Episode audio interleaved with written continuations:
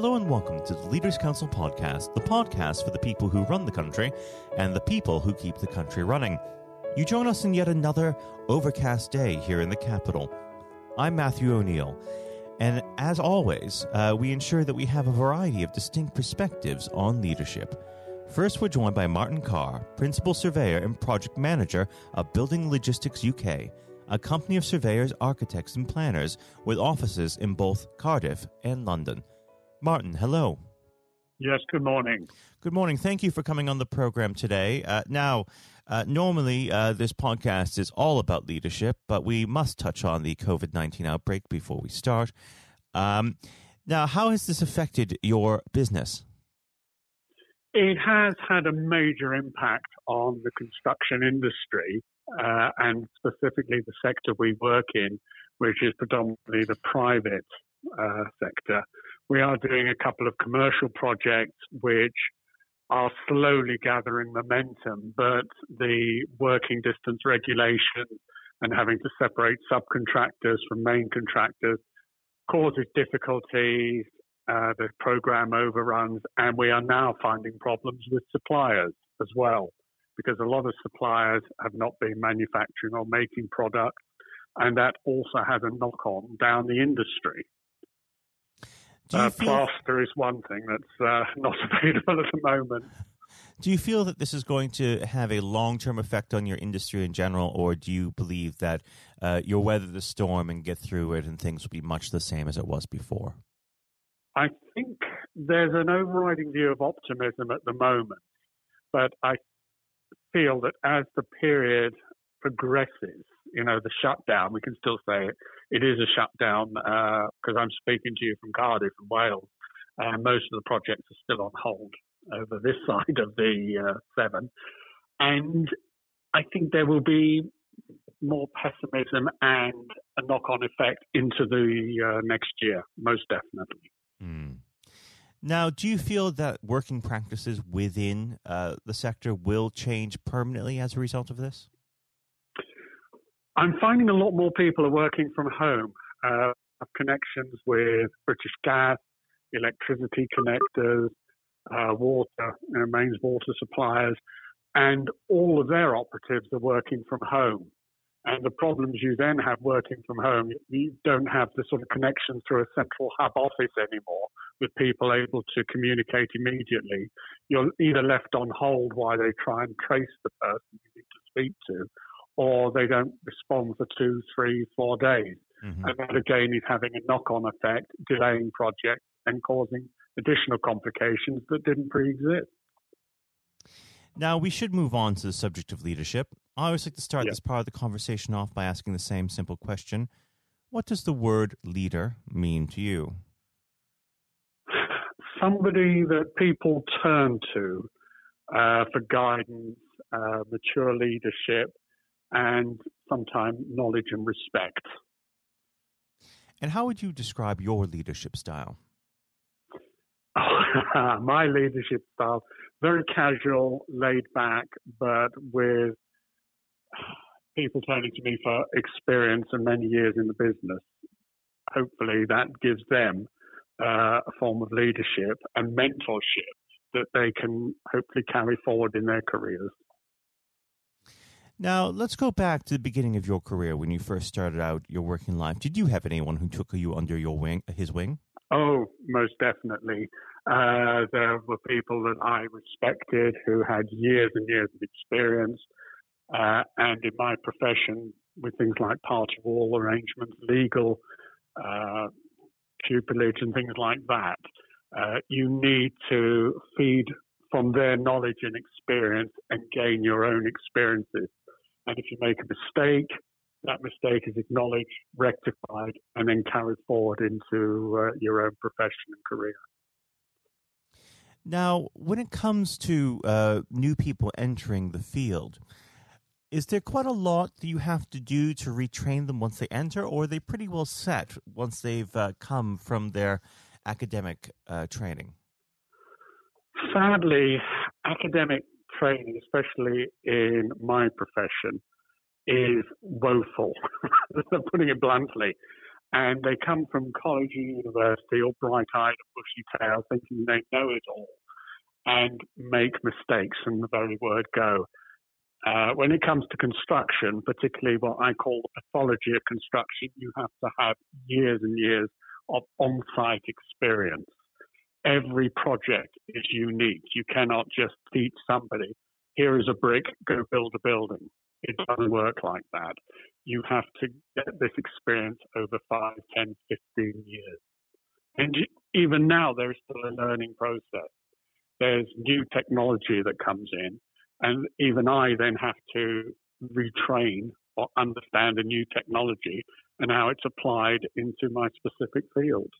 So you never really stop learning, and you certainly don't come out of university knowing it all. Now, of course, uh, training is important within industries, and it's important to be able to get that life experience. But do you think there's anything that they could be doing on the academic side of things to make it a bit easier for, for you who are the employers uh, to get people who are who are more ready uh, to go out into the field?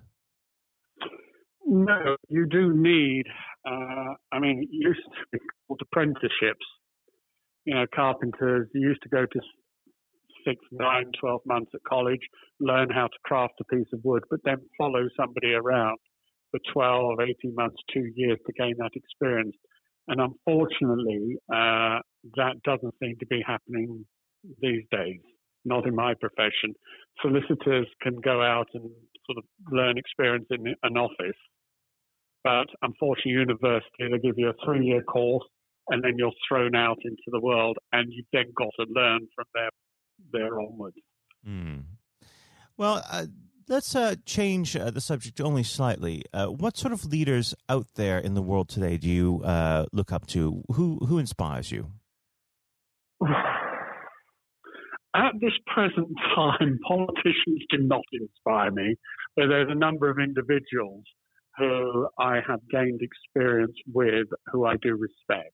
Mm-hmm. Uh, but I'm not sort of going to name names, but it, there are a few people who I do respect with their knowledge in my profession, yes.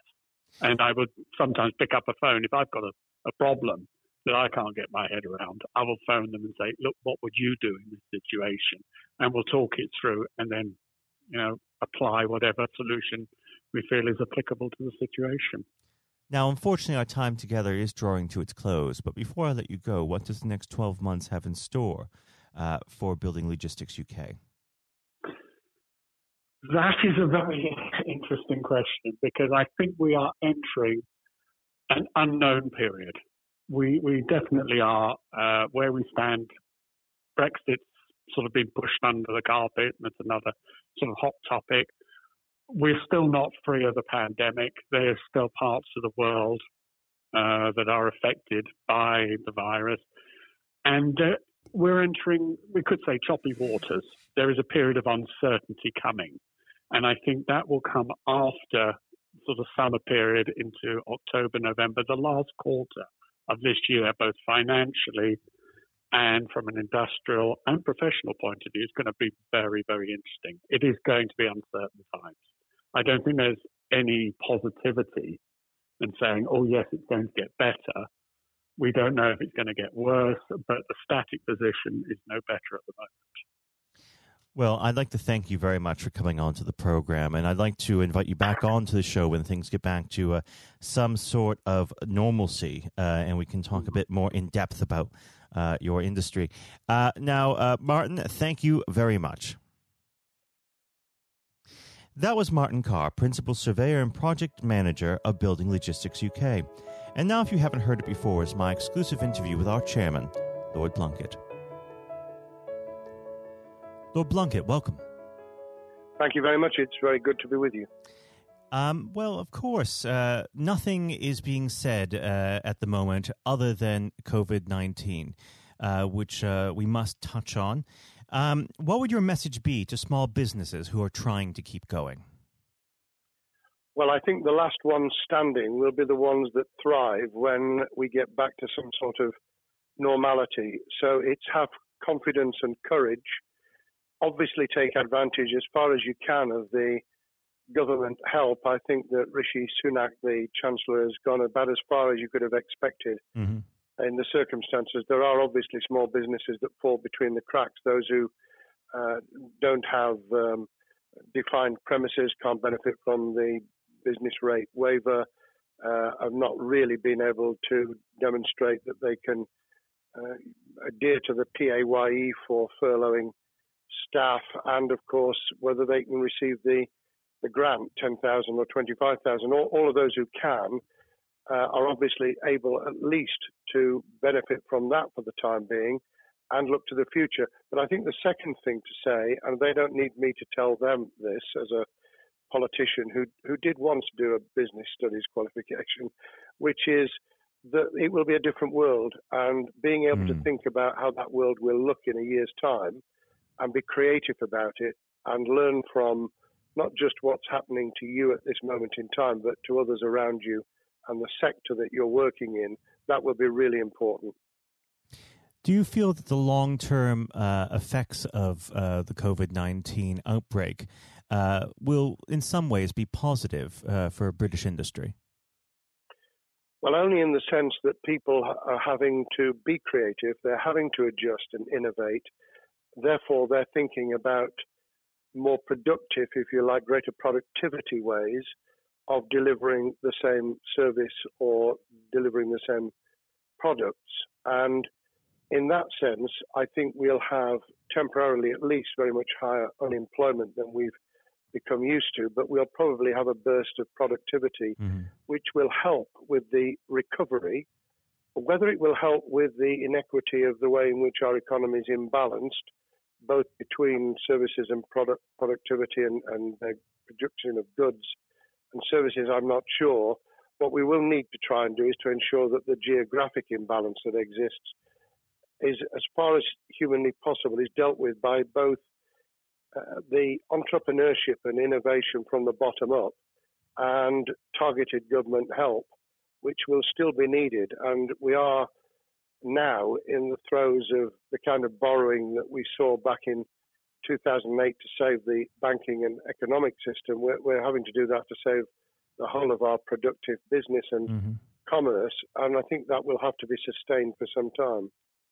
Do you feel that people will take a second look at global supply chains in the wake of this outbreak?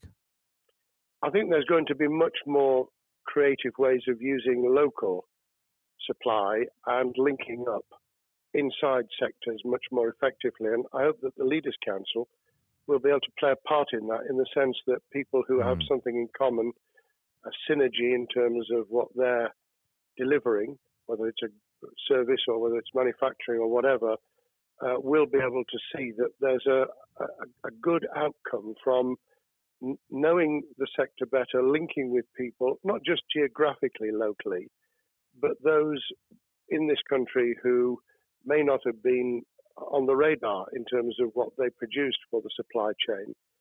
And of course, um, ensuring, because there's quite a lot of fraud going on as we speak with um, people getting into cyber attacks, that they'll also take account of going into the the cybersecurity side effectively as well. The more we are online, the more people who are working from home, the more vulnerable those businesses and their supply chain become. And that's something to think about as well. How important is strong leadership at the moment?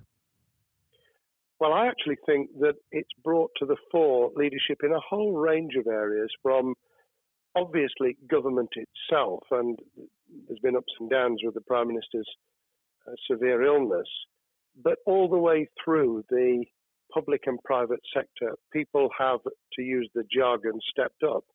And they've shown uh, local, regional, national level the kind of leadership that Britain historically was very good at.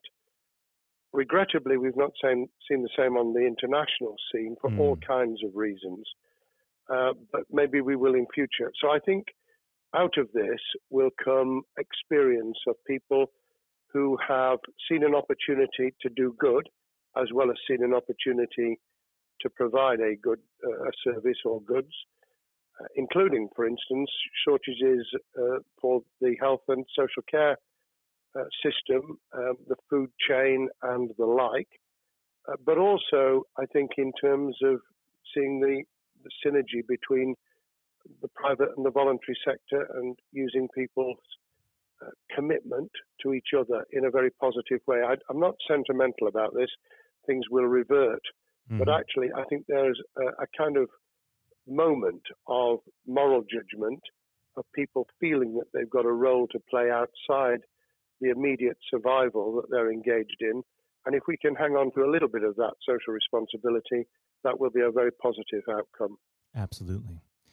Now, what's your broad view of how the government is responding to this? Are you broadly supportive of their measures? Well, it may surprise people to hear that, that, I have been very supportive. Of course, there's been legitimate criticisms about the speed of response on protective equipment and on issues relating to testing.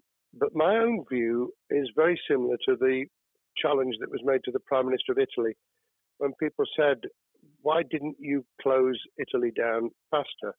And he said, A fortnight before we did it, I would have been considered to be a madman and nobody would have agreed to do it mm. if I'd tried to move too quickly. And I, I, think that's something that we need to reflect on here in the UK. We, we may have seen the signals elsewhere uh, across the world and taken them more seriously at the time.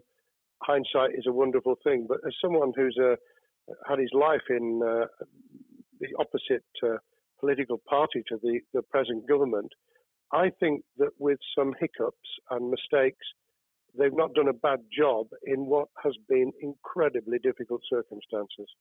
And you're absolutely right. In a in a liberal uh, democracy that we live in, it's it's very difficult for people to swallow orders given to them from government. Um, well, the the UK and um, and the US, and to some extent to the Scandinavian countries, have a very different interest, uh, history, and, and therefore interest in maintaining the freedom to decide and the persuasion and mm. consent that's required. Uh, those countries that have experienced one way or another totalitarianism over the last century have a slightly different way of coming at this. Mm. I don't want to exaggerate it, but I think that that's why getting the balance right of getting people to go along with what you want them to do in their interests as well as the nation as a whole is a sensible, proportional balance. And I think we now need to adjust to the coming out of the crisis gradually, uh, readjusting to recovery uh, in the same way. Now, something you've mentioned recently on this balance is uh, the police overreach in the enforcement of the COVID 19 uh, structures that have been put in place. What have they done right, and where have they gone too far? Well, I think that they were interpreting what was not necessarily as clear advice as it might have been for all kinds of reasons, because people were feeling their way. I think what's come out of it has been uh, a demonstration by local police services in some parts of the country that they could get people to do what was needed without the heavy hand of drones overhead mm. or people being told that they you know shouldn't be walking in the street because this was all about self isolation not incarceration it was about getting people not to pass the infection on to each other and therefore to provide distance rather than to make our lives a misery those police services that adopted that policing by consent and chivying people along did really well. Those who went over the top, I think, soon got a very substantial pushback. And one of the strengths of our democracy is that you could have that debate. People could say, I'm terribly sorry, we, we think the police force in our area has gone over the top. And that in itself is a constraint and uh, a readjustment. That, that's another strength of um, living in a country where you can have opinions and express them without actually being thought to be a fool. Now, of course, uh, the government has faced criticism uh, that they were slow to react, uh, and Boris Johnson wasn't present at the early COVID 19 COBRA meetings. Now, uh, number 10 has claimed that this is normal practice. Uh, the health secretary often chairs COBRA meetings uh, related to health. does this tally with your experience as a Secretary of State, or would you have expected the PM to be more hands on during the initial stages? I think different prime ministers do have a very different style. And Boris's style, which I think will now be considerably adjusted, was very swashbuckling. In some senses, delegating is a good thing, uh, as every leader of every business or public service knows. Those who try to pull too much into themselves end up with a massive bottleneck, uh, great uh, failure of trust, and the inability of people to show what they're worth and to, to demonstrate their capability. So I, I, I'd be very wary of jumping in and saying he was wrong to delegate the essential COBRA meetings. What I was surprised about was that he didn't um, chair the first couple because mm-hmm. my experience with Tony Blair for the eight years I was in cabinet was that Tony was a great delegator, but he would get a grip to begin with, watch what the difficulties were, and then give people direction and confidence to be able to get on with it. So looking back, I think Boris himself probably thinks, God, I wish I'd spotted the signals from elsewhere in the world more rapidly and I'd just been there. However, this also raises another issue. All of us in positions of leadership need good teams around us. Mm-hmm. I think after this is over, he will be assessing those who really did step up and those who demonstrated their inadequacy. I think we'll probably end up in a year's time with a much stronger cabinet than we have today. Well, absolutely. And of course, uh, we've seen a, a significant uh, drop in the visibility of uh, certain special advisors like Dominic Cummings uh, during this uh, entire period. So it'd be interesting to see how that pans out. Um, well, now- it's certainly readjusted the role of those behind the scenes with those who should be taking the decisions having received advice. Obviously, there's been a complete transformation in the profile of experts, if I might use that term, who'd previously been denigrated. Mm-hmm. Scientists, medics, people with behavioral science uh, understanding. My only criticism was were we getting wide enough advice? Were we narrowing it too much to a couple of key centres in London? But that's because I've always been adverse to everything being London centric. I think there's great expertise, wisdom, experience out in the sticks, and uh, we should use it. Uh, rightly so. Um, now, was pandemic planning part of your time as a minister, particularly perhaps uh, when you were Home Secretary? Well, it was, but it was on the back of risk arising out of counter-terrorism measures. Right. Uh, I was the Home Secretary for three months when the attack took place in September 2001 on the World Trade Center and beyond. we did an enormous amount of uh, scenario planning, both desktop and, and real. On the back of that, it was very heavily orientated to future developing terrorism risk. I certainly got involved with talking about pandemics. I remember being at a seminar in Edinburgh where the university there had done a lot of work itself on the issue of pandemics. And of course, we, we saw SARS and other things emerging. I, I think it would, people have criticized the government for not picking up the report from 2015, five years ago. I think that what happens is human nature kicks in you deal with what you're immediately faced with. Mm. You you can you can sponsor reports, and this is true of business planning, of course, as well, and scenario planning for what business continuity will look like, recovery plans for business, what will happen if um, there's a cyber attack, what happens if there's an energy sh- uh, shutdown. Um, these kind of things you, you can look at, but you're immediately turning your eyes to what's in front of you. And had we picked up a bit more on the danger from Ebola and SARS and what have you in the past, then we might have said, what if something hits us in the developed nations that we don't have a vaccine for, mm-hmm. that we can't immediately whisk up uh, protective materials or equipment or, for that matter, medicines that help with recovery, all of which we now see are a danger. I think this will make an enormous difference to the planning for the for the years ahead. I hope it will be widened so that we don't just look at what's happened, because very rarely do you see something exactly repeat itself. Some of the circumstances will be, but others won't. So that's why I've put emphasis in what I talk about on looking at the other virus, the cyber attack uh, scenario, mm-hmm. which could be just as dangerous in a uh, a world of just-in-time provision. One of the miracles of uh, the modern developed world, except for the very poor, has been the distribution of food. A lot of it on computerized, uh, technologically advanced systems. If that were to come down, we'd be in real trouble. So I think we need to think those sort of scenarios as well. So have a full plan across uh, both sectors: uh, biological warfare, pandemics, and uh, cyber warfare. Yes, and to do so on different levels. I think again, thinking of thinking global but acting local, we mm. need a lot more to think about what would happen if something took shape that actually broke down those national and global chains and how we would cope. And without, uh, obviously, we've got enough fear and anxiety to last a lifetime without uh, creating even more anxiety. We can think about those things for the future in a more rational way, I think. Now, aside from the physical uh, threat of the virus, one of the things that people are vastly worried about is the effect on uh, the economy, not just national economy, but also the world economy.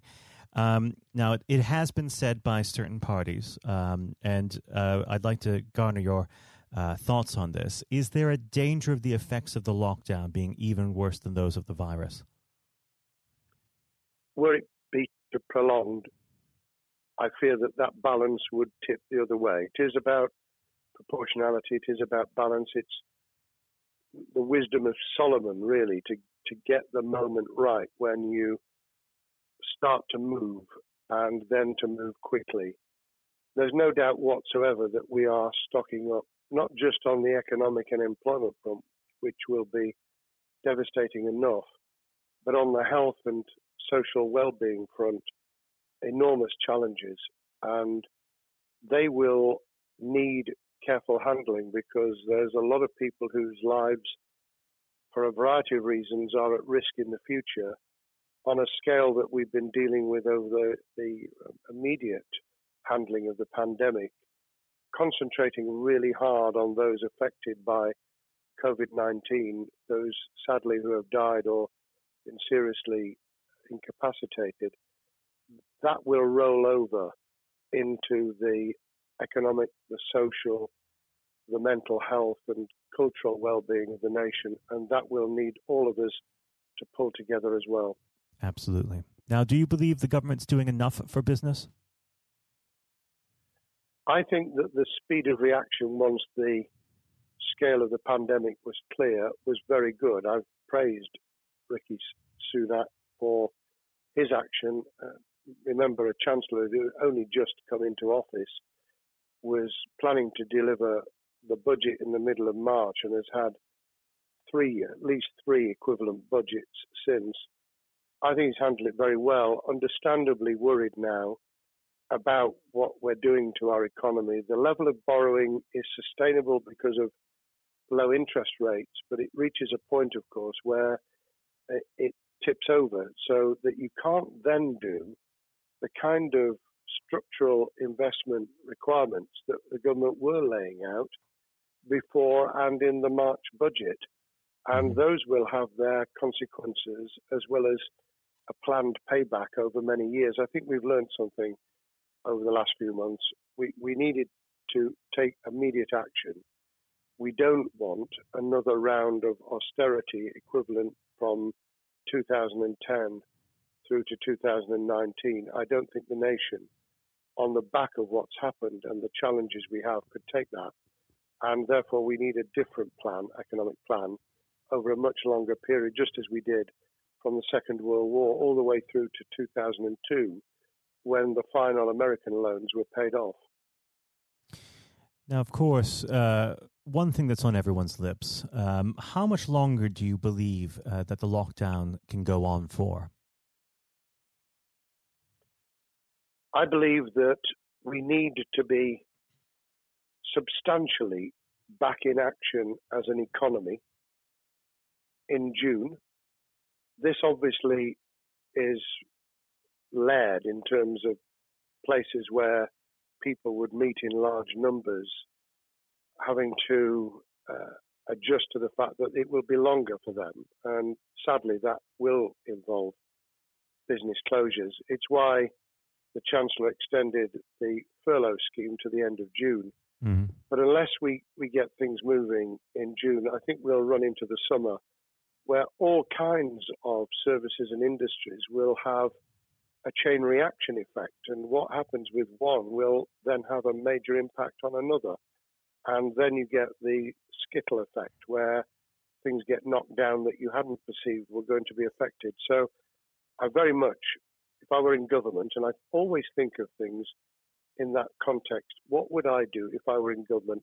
I would be on the side from the second week in May on the side of the Hawks in terms of saying we've got to start moving and we've got to do so with the collaboration and cooperation of the public who have got the message, who did behave, who responded magnificently. Let's try and get back, perhaps, you know, doing things differently for a time, but substantially getting back to business as usual. unless we do that, then those areas that can't and wouldn't expect to be back in action immediately get pushed further into the middle of the year and the autumn, and then they become unsustainable. Now, of course, um, one of the other major developments we've had recently are the changes in the uh, the Labour Party. So, if we could just uh, speak on the Labour Party for uh, a while. Um, this might sound like uh, an obvious question, but uh, how does uh, Keir differ from Mr. Corbyn? Well, I'm biased because I believe the Labour Party um, has come out of four and a half years of a black hole of a nightmare, mm. uh, where it neither represented a, a, a uh, credible opposition nor uh, an electable government, and the combination was to let those who supported the Labour Party and needed some of its policies uh, let them down very badly. Sir Keir Starmer both is a highly intelligent uh, professional lawyer who, as Director of Public Prosecutions, led the service well, uh, had to take difficult decisions at a time of austerity, understands the world beyond Labour members, but has been able to do business with those who originally supported Jeremy Corbyn mm-hmm. and was able to command support from them. His creation of a balanced shadow ministerial team has been very encouraging. Um, I, I, supported Lisa Nandy, who he's made shadow foreign secretary, because I thought she understood the north of England and um, the uh, the disaffected uh, Labour former Labour voters. But I believe that Keir has taken on board those who have something really sensible to offer and I believe he will be both a, a, great leader of the opposition. More importantly, he will then present himself as a credible alternative prime minister. And all governments need an alternative government at their shoulder. Mm. Uh, it was true of us from 97, and it took the Conservatives some time to recover and to get to that position, but they did, and the Labour Party will, and that's crucial for our democracy. All of us need to understand and appreciate that a living, breathing, functioning democracy requires uh, a credible, confident, and uh, in many ways uh, supportable opposition, as well as a government that we clearly want to do well because none of us want, as we didn't with the COVID crisis, none of us want the government to fail. We want to see our economy recover. We want our social well-being to t- be taken into account. We want to overcome deep-seated inequality and poverty, and we want to do it with enterprise and entrepreneurship and business playing their role. And that is about leadership nationally, locally, in the private and the public sector. People with ideas, with confidence, with the ability to pull teams around them. Above all, to have some idea of what it is they want to achieve and a very good idea as to how to achieve it. Now, of course, one of the biggest problems Sir Keir is facing will be tackling the party's anti Semitism problem. Uh, there has been a recent internal report that has been quite damning. Uh, what's your response uh, to that report, and what does Sir Keir need to do in response? Well, there are two reports. One, which is being produced by the Equality and Human Rights Commission, uh, which he will, and has already indicated, will implement in full. The second was a leaked report put together by the supporters of Jeremy Corbyn, 800 pages of private uh, interchanges on social media, which he has, uh, Keir Starmer set up an investigation to identify uh, who did it, who leaked it, what the content was, does it have any salience and lessons for us, and where necessary, action will be taken. So I hope that uh, as he moved very quickly to reassure the Jewish community, so he will be able to take the necessary steps to back up that reassurance with the kind of actions that says that this was a blight on a historic great political party that all, us, all of us were ashamed of. We've been able to put that behind us and to move on to facing the future with confidence. What's the one king, uh, key thing that Sir Keir needs to do to restore Labour as an election winning party? I think Sir Keir Starmer's major challenge is to convince sceptical voters that Labour has not only reverted to a party that they can support because they can see it acting, developing, presenting as a credible alternative government, mm-hmm.